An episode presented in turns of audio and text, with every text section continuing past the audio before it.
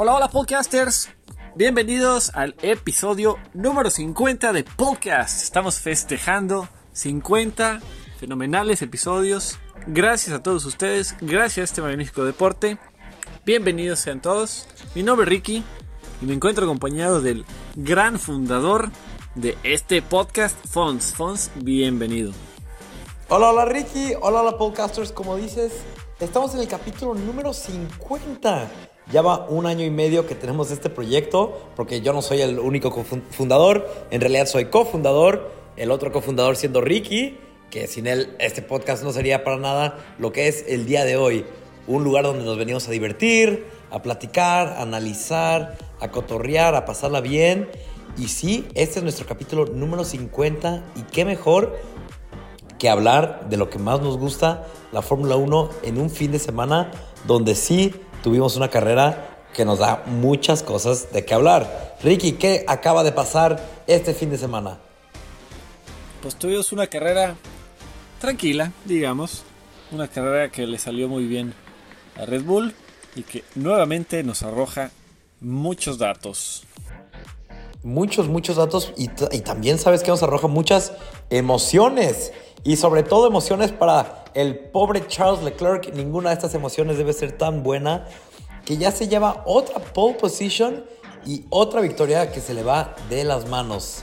De hecho ya Max Verstappen tiene más victorias de pole, o sea, Max tiene más victorias de pole positions de Charles que Charles victorias de pole positions de Charles. Así es, ese es un dato tremendo que mientras Charles tenga la pole, Max gana más que el propio Charles. Entonces, bueno, la suerte de, Leclerc, la suerte de Sainz, la suerte de Ferrari está ahorita por los suelos. Es, sí, sí, sí. Entonces, pero aparte de eso, ya sabemos que Charles, si es que siguen la Fórmula 1 en Twitter o en Facebook o en Instagram, se enteraron en el momento que Charles se retiró de la carrera. Ricky, ¿qué pasó en Baku? ¿Qué pasó en esta carrera que normalmente nos da carreras muy emocionantes? nos da mucho de qué hablar. Esa carrera no fue tan emocionante, pero sí nos da mucho de qué hablar. ¿Por dónde empezamos? Pues normalmente en Baku vemos siempre una bandera roja por ahí, o por lo menos un safety car, porque ahora ni siquiera hubo full safety car, solo virtual safety car. Entonces estuvo eh, constante, no, no paramos en ningún momento en la carrera. Con los dos Ferrari fuera, pues se, acabó la pelea al frente de la pista. Simplemente eran los dos compañeros llevándola tranquilo. Sí, eh, vimos que al principio de la carrera, muy emocionante cuando Checo, saliendo del segundo lugar, este, le quita la posición a Charles en el arranque. Entonces Checo estuvo por un tiempo de la carrera liderando, muy bien por Checo. Después Charles se retiró, Checo seguía en primer lugar, pero Max, que tenía una velocidad bruta, logra rebasar a Checo y no por órdenes de equipo, sino por mérito propio. Sí le dijeron a Checo que no defendiera su posición, que se mantuviera pues libre de problemas con Max, porque qué peor le puede pasar a un equipo que tirar un, fácil 1 y 2. Entonces le dijeron a Checo, no, no se lo haga difícil, déjalo rebasar. Aparte recordaremos que en Baku ya Red Bull tuvo una muy mala experiencia cuando chocó Daniel Ricardo contra Max Verstappen y los dos quedaron fuera. Ese choque fue el principal causante de la salida de Danny Rick de Red Bull. ¿Cómo es que manejaron esa situación el equipo? ¿Cómo es que le echaban mucho más la culpa a Danny Rick que a Max? Porque Max sabemos que es el número uno en ese equipo. Esa fue la razón principal por la cual Danny Rick partió de Red Bull y tristemente no ha logrado el mismo éxito que ha conseguido con ese equipo. Sí, ya aquí, como bien dijiste, cuando ya Max se encontró con Checo, iba mucho más rápido, estaba en mejor condición y lo rebasó sin problemas. No hubo una pelea de Checo, pero aunque lo hubiera habido, muy difícilmente hubiera podido contener a Max en ese punto. Y ya de ahí en más, se fueron lejos los dos. Ellos dos, ya sabemos que quedaron en primer y segundo lugar. ¿Y quién tuvimos en tercer lugar? Mr. Consistency, el único corredor que ha estado en todas las carreras en el top 5. George Russell ahora nos sorprendió con otro fabuloso P3. ¡Wow! Es impresionante lo que hace Russell, de veras que como que nunca está peleando con nadie en las carreras, pero siempre está en los puestos altos. Y ya con este nuevo podio, sube, está en la cuarta posición del, mundial, mantiene su posición. Se está acercando a Charles Leclerc, que Charles pasó el segundo en el, en el campeonato, al tercero, porque Checo Pérez ya lo rebasó. Sí, correcto. Checo Pérez ya está en la posición más alta que ha estado en su vida en la, posición, en la tabla de corredores. En segundo lugar. O sea, ya ha estado en todas las posiciones de la tabla menos en primero. Esperemos que pronto lo pueda lograr. Pero eso tiene, pues necesitamos dos cosas. O que Checo mejore increíblemente. O que Max tenga muy mala suerte y Checo tenga buena suerte.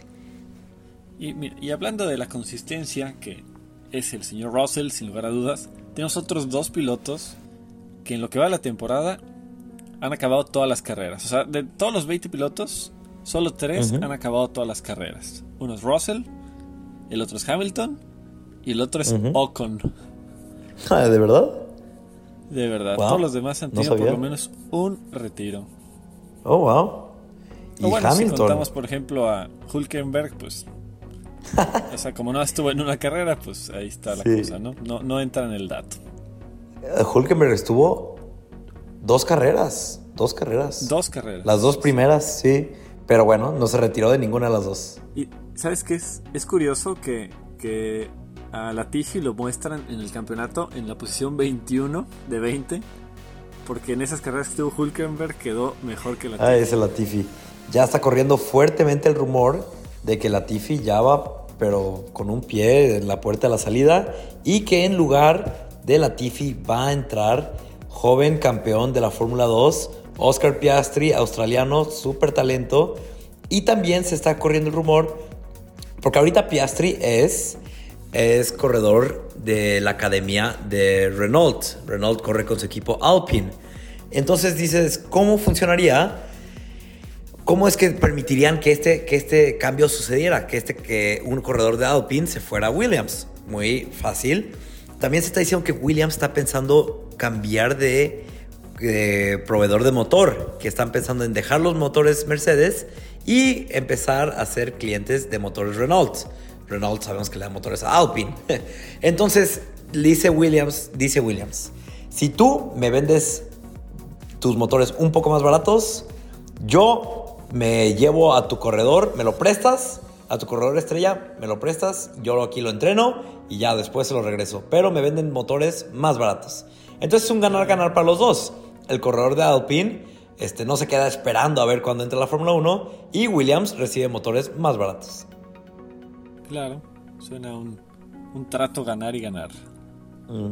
Entonces la Tiffy está, pero sus días contados Sigue el Gran Premio en su casa, en Canadá. Esperamos que pueda conseguir sus primeros puntos ahí, porque si no, yo te lo puedo firmar, asegurar y que te recontrajurar que este es su último año, si es que acaba el año. Si es que acaba el año, exactamente, porque sí, Williams eh, ya vimos que puede hacer puntos con Albon, ya lo vimos. Entonces seguramente estarán pensando muy seriamente si para el verano, el descanso de verano, cambian de una vez de piloto para empezar a tratar de conseguir más puntos. Sí, porque el, bueno, el descanso de verano lo dices como si estuviera muy lejano, pero no. Estamos a tan solo cinco carreras del descanso de verano. Seis carreras, incluyes la de Canadá. Este. Oh, no, me equivoco. Cinco si, si cuentas la de Canadá. Es Canadá, Inglaterra, Austria, Francia y Hungría y se acabó. después de eso. Sí. Después de eso ya. Latifi, sus días contados. Una pena porque se ve que es un, sujeto muy agradable, ya ha logrado puntos, los logró el año pasado en Hungría, sus primeros puntos con Williams, en la misma carrera que George Russell consiguió puntos con Williams. Williams Double Points, esa carrera estuvo súper buena, donde ganó Ocon, un carrerón, oh, no sé si lo recuerdes. Cuando Valtteri Bottas jugó boliche y sacó como a seis coches. a los Red Bull, a Norris. No, a Lance Stroll, Danny Rick. No, qué, sí. carrera, ¿eh? Sí, sí, sí, súper, súper buena. súper buena, pero bueno, ¿para qué?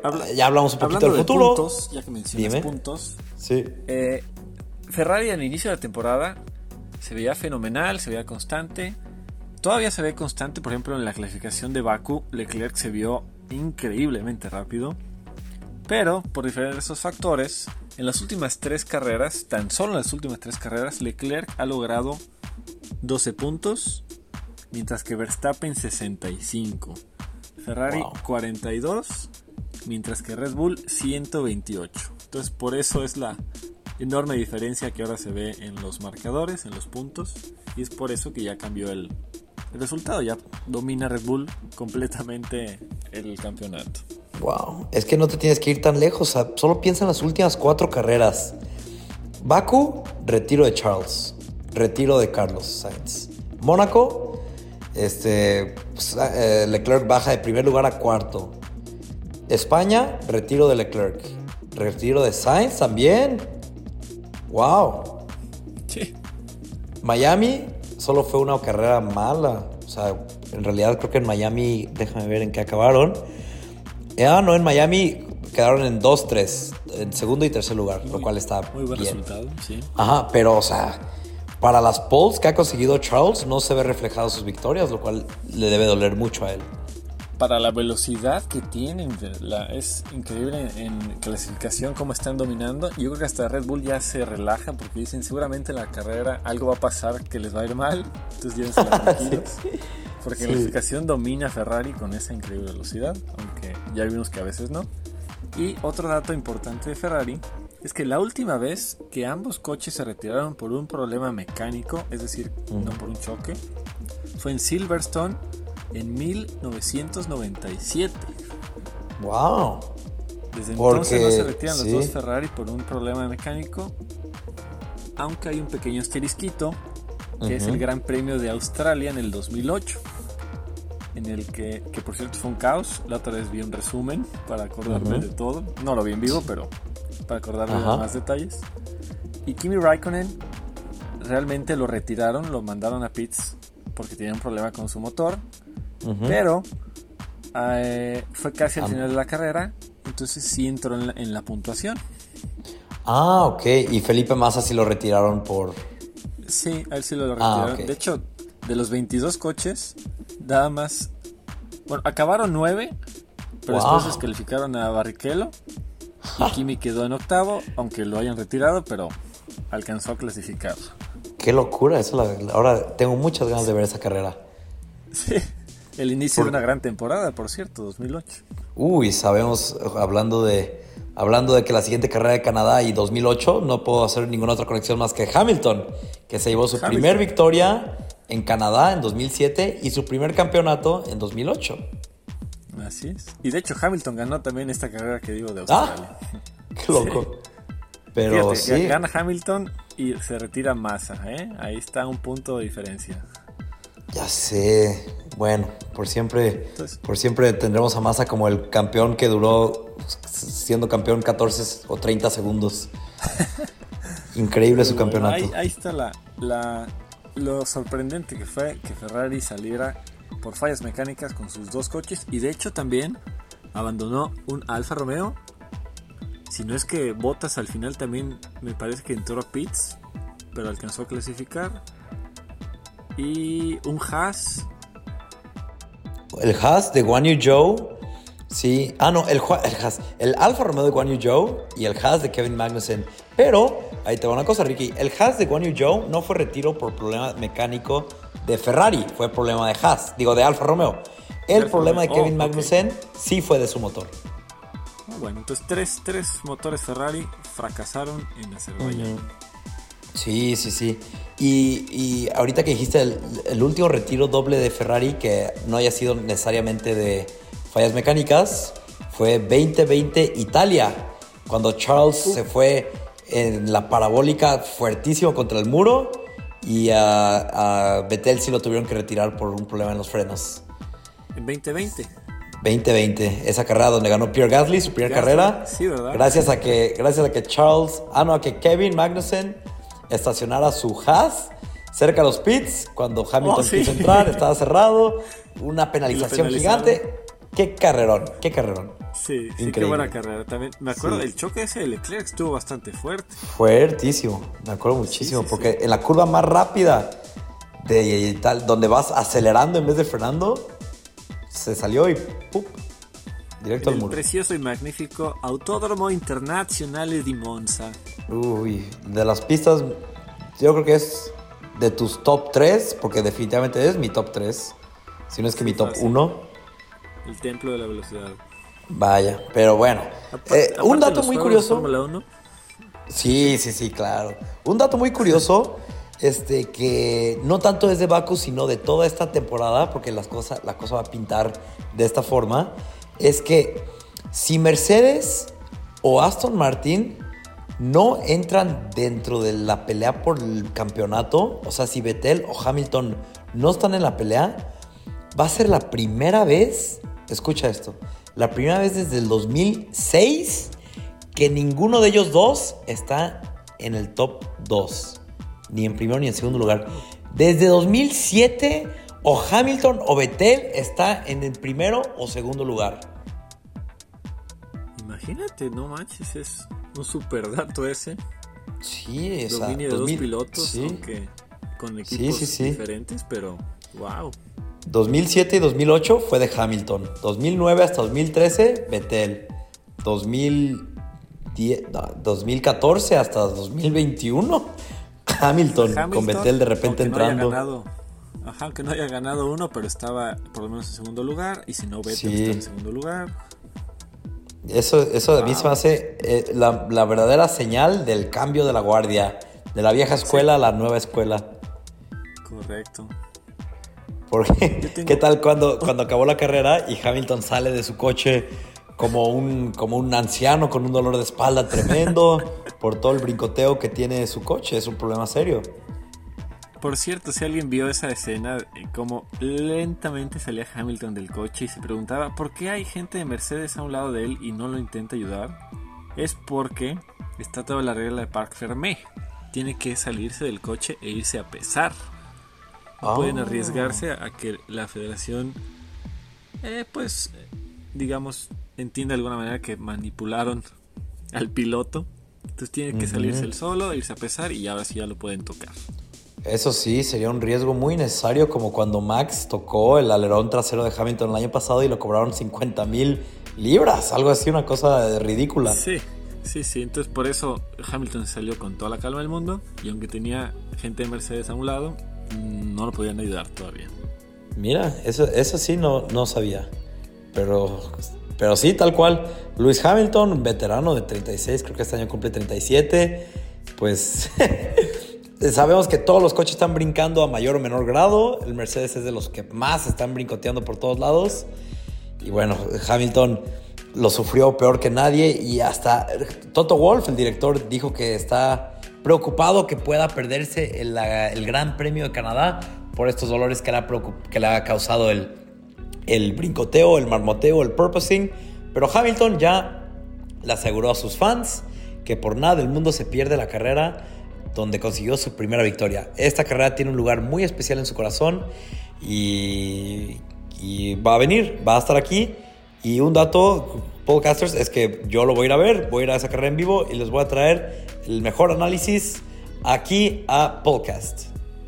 Y todas las fotos, videos, sonrisas de los pilotos. Sí, claro, claro, claro. Voy a mandar el, momento, voy a tomar fotos del momento de cuando Checo Pérez me esté volteando a ver, yo con mi bandera mexicana. Ese momento lo tendrán ahí en Instagram, si es que sucede. Y si no, tendrán otras muy divertidas. Pero bueno, Aparte, este, aparte el Gran ah, Premio de Canadá no se disputa desde el 2019 por, por la pandemia. Sí, entonces va a ser muy emocionante, va a ser un lugar completamente sold out, va a estar completamente lleno de gente, de emoción. Y también sabes que es un lugar muy especial para un corredor que no le ha ido tan bien este año. Y en Bakú le fue mejor que en otras carreras. Danny Rick se llevó su primera victoria en Canadá. También se la llevó en 2014, en su primer año con Red Bull.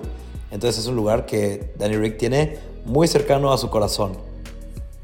Sí, es bueno regresar a Canadá, por fin. Vemos carreras. Bueno, vamos a ver carreras de este lado del mundo. Otra Ujú. vez. Ahora más decentes. Como debía ser. Sí. Ahora no tan desveladoras. Bueno, ya tuvimos la de Miami, pero bueno, que Sí. nadie se queja en no desvelarse, digo, en no despertarse temprano.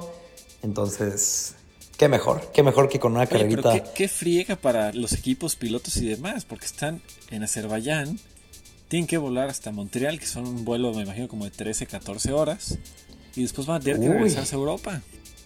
Sí, hombre, o sea, Azerbaiyán está abajito de Rusia. Y, o sea, ir hasta y, Canadá. Es una semana de diferencia, ese es el problema.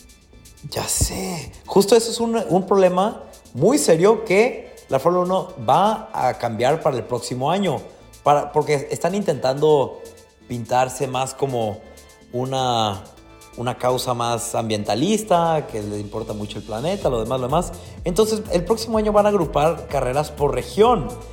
Eh, van a intentar tener todas las carreras del Medio Oriente eh, de jalón, todas las carreras de América, todas las carreras de Europa.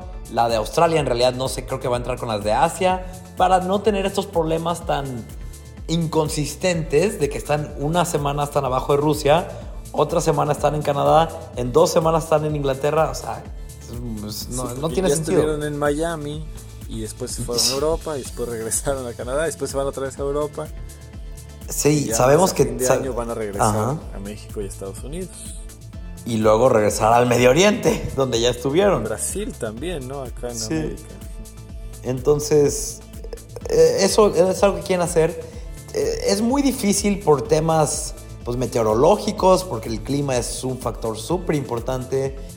Y cada país tiene sus reglas, sus condiciones y sus fechas preferidas, al igual que fechas que simplemente no pueden tener una carrera por algún feriado o algún evento especial que tengan que cumplir con su pueblo. Claro, también la cosa es que son muchísimas carreras, ya la hemos mencionado, entonces es una logística tremenda por la que tienen que pasar para decidir cuándo, en dónde y por qué. ¿Y por qué otra en Estados Unidos? Aparte recordemos, podcasters, que la Fórmula 1 ahorita se quiere pintar como un deporte más ambientalista, que le gusta cuidar el planeta y que hacen todo lo posible para cuidar el medio ambiente. Por lo tanto, vamos a tener el a partir del próximo año un calendario que tenga más lógica en cuestión de, pues, de transporte y de logística. Ya no van a haber, esperemos, que ya no van a haber semanas donde un fin están en Azerbaiyán, en Baku, en Asia, otro al siguiente fin están en Canadá y dos fines después están en Europa. Este, no vamos a tener uno donde estén en, en Europa y luego en Estados Unidos y luego en Australia. Entonces, esperamos que tengamos un calendario más lógico en cuestión de, de cómo se transporta el equipo de un lado para otro. No, imagínate el próximo año porque es Montreal, después nos podríamos ir a, a que sería Las Vegas, Austin, Miami, México y luego Brasil. Mi querido amigo Ricky, se nos está acabando el tiempo con los podcasters. ¿Hay algo que les quieras decir? ¿Algo que les quieras comentar? Recuerden que nos pueden encontrar en Instagram, en Spotify, en Facebook. Nos encanta, nos encanta, nos encanta que nos manden cosas, que nos platiquen, que nos pregunten. Ahí estamos al pendiente. Nos pueden encontrar en todas esas redes. En todos lados, podcasters. Feliz episodio 50 para todos.